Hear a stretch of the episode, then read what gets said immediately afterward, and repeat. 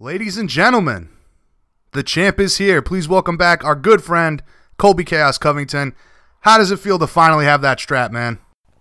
Uh, I mean, it's, it's what I already knew, you know. It's just they finally put the strap around it to make it official. Now, you were dominant in there, man. You put crazy pressure on RDA, and you never gave him a chance to breathe right from the get go. Uh, I knew you were predicting the finish, but how happy were you uh, with your performance overall? I told you all about my pace, man. I got a different girl every night to work my cardio. Some nights I'm working with two to three girls, so you can really see that RDA was only with one girl, and Tyron Woodley's a two pump chump. He won't last two rounds with me.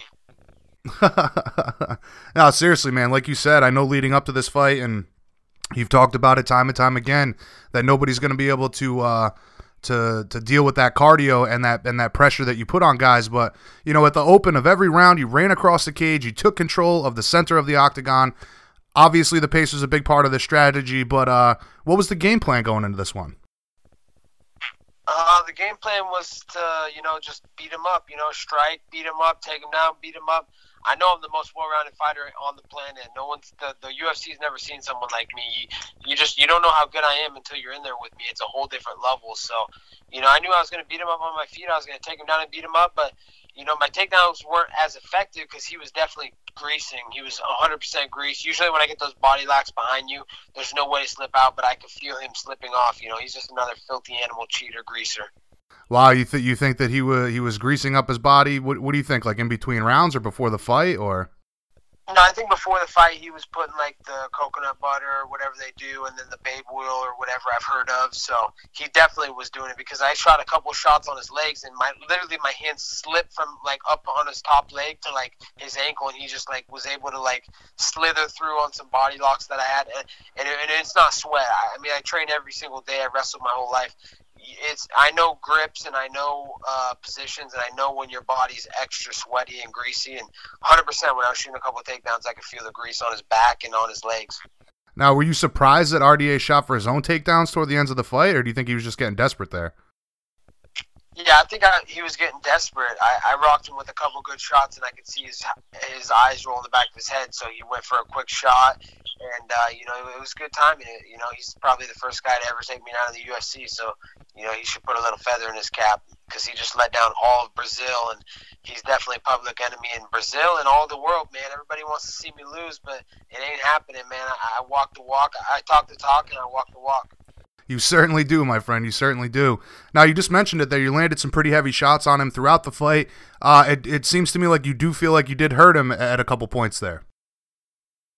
Yeah, absolutely. A couple. I landed a couple big elbows on the cage too that I could feel like his body kind of go limp, and I could really feel the energy start to suck out of him after those those elbows, and I and I noticed when I think I got a couple of good ones in the first and second. I could notice when he was coming off the stool in the third, he just didn't have the same energy, and you could tell he was kind of defeated. He was putting his head down, like fuck, man, I'm actually I'm not going to be able to I'm not going to be able to hang with this dude. So he knew I was on another level, and I did exactly what I said I was going to do to that little soy boy.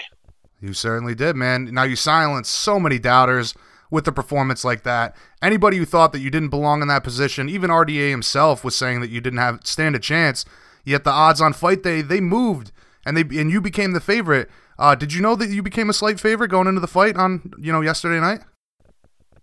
Yeah, I knew because my only because my buddies they like to troll me a little bit. They were like, "Yo, you're a big favorite," so we had to put down.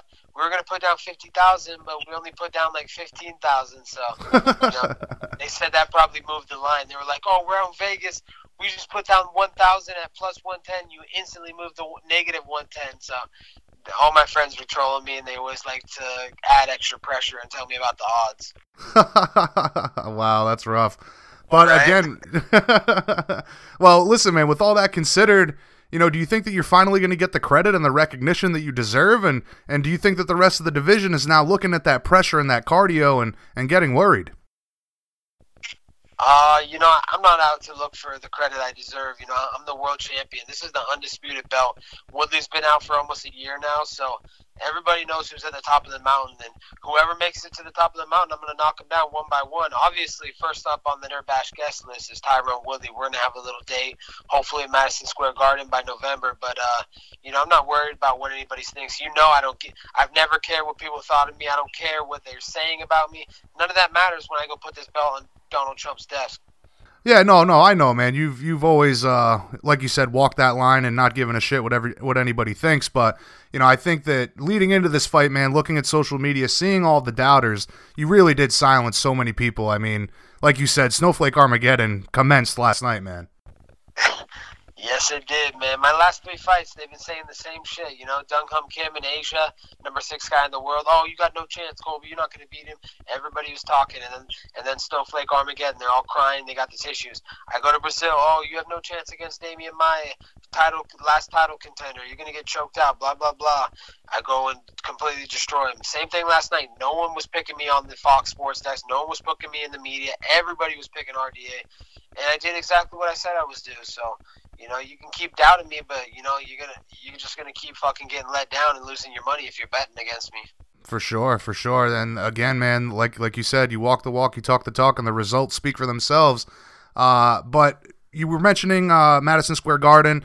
You you've been very clear that you want this fight with Woodley uh, for that event. Woodley took to Twitter after the fight he said that you're a warm up round for him. He told Dana White to get the fight together as soon as possible. What's your response to that? And has the UFC said anything about uh, making Madison Square Garden a possibility for you?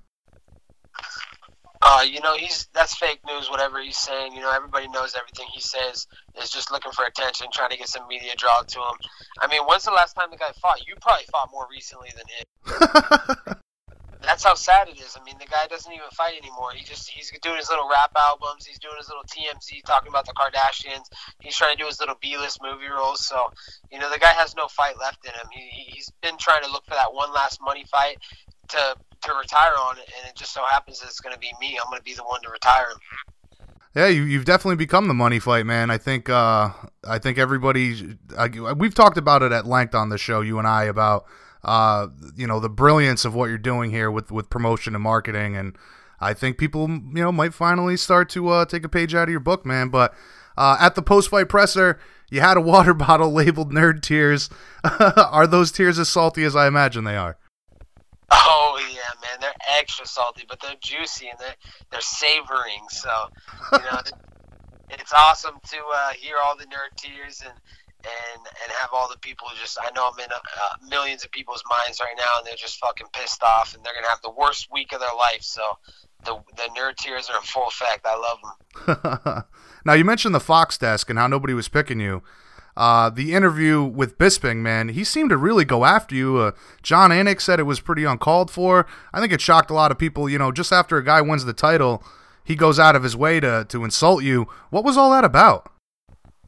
Dude, that was a complete joke. That little one-eyed uh, British chump, man. He he's just acting unprofessional. You know, I mean, the guy did this. You know, he did way worse shit. He was burning Cuban flags. He's doing way worse shit, and he wants to say, "Oh, you're wearing sunglasses inside, dude. You used to wear sunglasses inside all your interviews." The guy's a fake. You know, he's just he's all salty that his coach Jason Parillo couldn't get the job done against me, and you know he knows that I'm the future now, and he, he's a thing of the past. So you know, what Bisping did was completely unprofessional. He's a little one eyed chump. You know, if I got to win on Woodley, we can always do this tag team style. Those little desk bitches can come and see me and my boy Jorge Masvidal.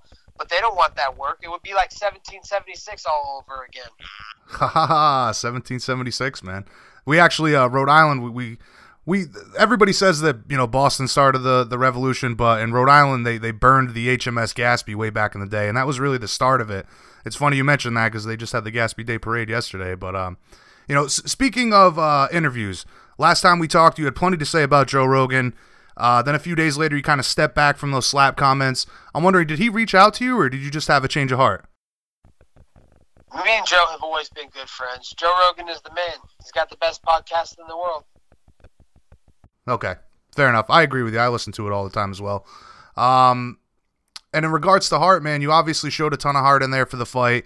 But the embedded series, we got a we got a glimpse at a, a different side of you. You know, enjoying the time with your sister and your father. clearly you're a family man at heart. Uh, do you plan on showing the fans a bit more of that side going forward?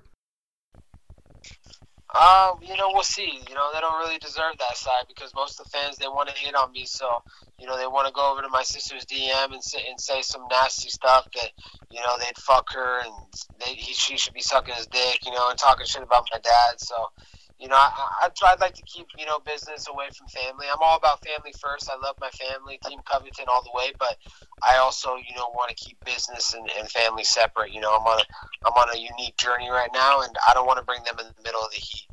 Yeah, that's that's pretty disgusting that people would even say some shit like that, man. That's awful. And and like you're saying, you really don't want to expose family to that kind of bullshit. So I'm sorry to hear that people are even stooping to that level.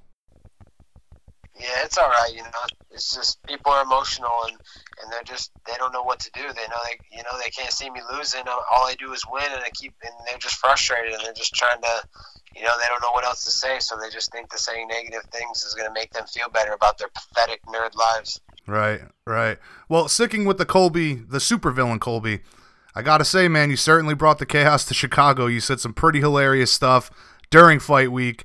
Uh, but there has has there been any love from the fans in the Windy City? Yeah, dude. The funny thing about the Windy City is, you know, all the Chicago fans are booing me when I come out. The whole arena was loudest. I mean, dude, the loudest you're gonna hear in an arena when I came in. They're all booing. Everybody was on their feet. And then by the second or third round, I, they, you know, the first round they're booing, second round they're booing, but by the end of the second round, everybody's chanting USA, USA, and they all fucking turn. So you know, it was hilarious to see all these, you know, these little puppets. I'm, I'm the puppet master, and uh, these are all my little puppets. So it was funny to see him turn so quick from booing to to cheering for me and saying USA. Yeah, I got to tell you, man, on the walk out there, I was waiting for somebody to throw some shit at you, and I'm glad that nobody did. But I thought for sure that was going to happen. Yeah, I thought for sure too. But you know, the UFC they got a great security team. They make sure that uh, that I was uh, completely uh, taken care of. You know, and they watched all ends. You know, so I can't thank the UFC, Dana White, uh, Reed Harris enough for you know the the, the five star treatment, man. They, they they protected me. Everybody knows I'm a super villain. Everybody wants a piece of me. So the fact that you know they put me in a private hotel, had private uh, security, private uh, hotel for me all week. To you know, I got to give a lot of love to Dana White and Reed Harris. Now, how long are you sticking around Chicago for? Uh, I'm gonna stick around Chicago till tomorrow. Okay. Okay. Now, by the way, it was very cool to see Gamebred in your corner. Uh, did you guys get a chance to share that moment of all the hard work you guys put in together with that belt backstage? Of course, man. It's crazy how uh, you know we started this journey eight years together. The first person I met was uh, game Gamebred, you know, Jorge Masvidal when I went to American Top Team. We've been training partners. We've been through so much stuff together, man. It's it's unbelievable. We lived together for, uh, you know, we lived together for two years in a, a shitty apartment, you know, just scraping by, getting ends meet, you know, just to be able to go to the gym and ride our bicycles to the gym. So, you know, to to go through that and, and get a world championship, it's everything that we uh, we envision. You know, we've been talking about this for a long time. Me and George had these dreams. You know, we're going to be world champs, and now I'm world champ. He's in the top ten. He, he's got an opportunity to, to make his way up to a world championship title shot. So, you know, it was a special moment for me and George Masvidal. Man, I really took it in. Good, good. I'm glad to hear it because I know I've speaking both to both of you guys over the years, or this past year rather, uh, knowing how much hard work you put in together and how you both are so loyal to each other, have each other's backs throughout this. So uh, it was it was cool for me to see him in your corner. Um, but speaking of teammates, man, what did you think about the main event? You know, your teammate Yoel Romero, did he get robbed in your opinion? And should there be a third fight? Yeah, you know, I thought he got robbed. You know, where's the 10-8 scoring system? I mean, he dropped Whitaker multiple times. You know, he had Whitaker, you know, in danger multiple times. But you know, I, I don't know, man. I don't know what the judges are thinking. You know, that's what sucks about our judging system. You just never know what's going to happen when you leave it in the judges' hands. But what, what, what do you think? Who do you thought won?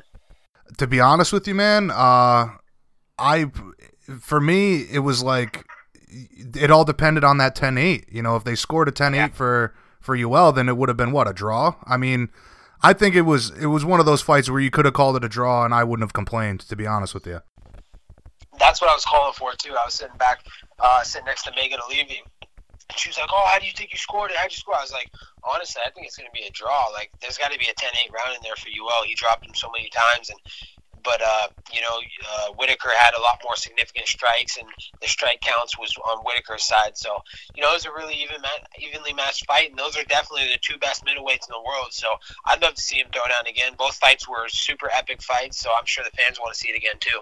Yeah, for sure, for sure. Now, after watching those guys go back and forth for 25 minutes, if they weren't able to make the uh, to make the trilogy fight, and uh, you know, if Yoel is pressured to move up to 205, do you still have intentions of challenging Whitaker? Absolutely, man. I'm definitely looking at that fight. You know, if if that's a big money fight that's going to draw, that's that's the fight I'm looking at. You know, his style matches up perfect for me. You know, my he, he won't stand with my pace. Trust me. I train with middleweights. I train with light heavyweights. They all say the same thing. My pace is just too much. My cardio, my lungs are just way too much for anybody. So that's definitely a fight that I'm looking at in the near future. All right. Listen, man, I greatly appreciate the time. I just have a few more questions here for you. Uh, you know I've got to ask about the Jon Jones beef. Uh, you said some stuff about him this past week. He responded, called you a disgusting liar. Uh, honestly, though, are are you just being the supervillain here, or are you just being completely honest about the guy based on what you know? Fuck Jon Jones. He needs to worry about himself. I'm over here doing me. He's got a lot of growing up to do, Jason. Okay, fair enough. We'll leave it at that, man. But again, you made a made a ton of headlines with that stuff, and and then the way he's gone back after you, I I, I was surprised that uh, you know you didn't have more to say about it. But uh, I figured I'd close out with the Trump stuff, man. You know, you've been very critical of the sports teams that were refusing to go to the White House. You referenced Trump this week several times. You and Gamebred have had the Make UFC Great Again campaign for a while now. Are you getting a lot of backlash from being a Trump supporter? And do you think you'll be able to make that visit to the White House happen with the belt? Uh, yeah, I get a little bit of flack, but man, let's be honest, man. The Philadelphia Eagles are a joke. I mean, all they're doing is virtue signaling. They're just a bunch of prima donna millionaires looking for a photo op. If they want change and they think change is necessary, get off your damn knee during our national anthem and put your time and money and effort into effectuating some change. These lazy, entitled silver spoon douchebags. I don't see them in the inner cities. I don't see them spending their time mentoring the troubled youth. I don't see them spending money to build youth centers or educational facilities. I don't see them trying to arrange meetings between community leaders. All I see is them taking two minutes on their million dollar workday to disrespect the men and women who risk their lives every day to make our country safe and free. At least at least you're smart enough to do that in the shitty National Football League that nobody cares about anymore. Because if you tried that garbage at the UFC, I would jump out of the cage and beat some respect into all the Philadelphia Eagles. Now, Dana White has said that he can probably make it happen for you. Uh, have you discussed that with him at all? Uh, yeah, we're we're in talks right now, and uh, we're gonna get it done for sure. Now, if you were to go, man, like, what would you say? Would you have an agenda at all, or would you just be honored to visit the commander in chief in the Oval Office? Oh man, I would I would have to throw you know, I'd have to throw some ideas around to make make the U.S. great again. You know, that's what it's all about. Me and him are, you know, I'm addicted to winning, just like Donald Trump. You know, I'm the great American winning machine. So, you know, I got a lot of things that I might be able to bring to the table and help out. You know, I just might be running for governor someday in Oregon or something. I'm definitely thinking about running for uh, president for Brazilian in Brazil because I know they need a new pr- president. Their president got impeached. Yeah, there's some crazy shit going down in that government, huh? Yeah. So you know who, who better to come over there than the, than the biggest name in the game, Colby Chaos Covington, and definitely the biggest name in Brazil right now. like you said, man, a lot of nerd nerd tears in South America this morning. That's for sure. Um, oh. All right, Colby. Again, man, thank you for always coming on the show, giving us the exclusive. I can't tell you how much we appreciate that. Nerd Bash 2018 continues, my friend. The sky is the limit for you, brother. Uh, looking forward to this fight with Woodley being announced. Any shout outs or anything you think we missed? Any sponsor plugs you'd like to get in before we let you go? Yeah, just big shout out to my my agent Dan Lambert. You know, it was a special moment last night outside the cage. You know, there's not many guys that are homegrown world champions from a gym. You know, I came on into American Top Team fresh out of college, didn't know much about martial arts. He took me in like you know his son, gave me a place to live. I had a lot of student debt, college debt. He made it so I could just focus on training and being a world champion to be homegrown from American Top Team is so special. And the, moment I had with Dan Lambert last night was truly a special night that I'll never forget in my life. So big thank you to him. Yeah, for sure, man. I think uh, you see that a lot in the sport. Guys will jump around gyms. There's no real loyalty. Uh, and, yep. and you have been loyal to Dan and that team for your entire career, man. So I agree with you. Very special moment there. Um, but again, brother, enjoy the fruits of your labor. Uh, let me know when you're headed over to Hawaii. We'll hook you up and uh, we'll catch up again soon. Greatly appreciate the time, man, and congrats on finally winning that title. Thanks, brother. I look forward to talking to you soon. All right, man. Have a good night. All right, later. Later.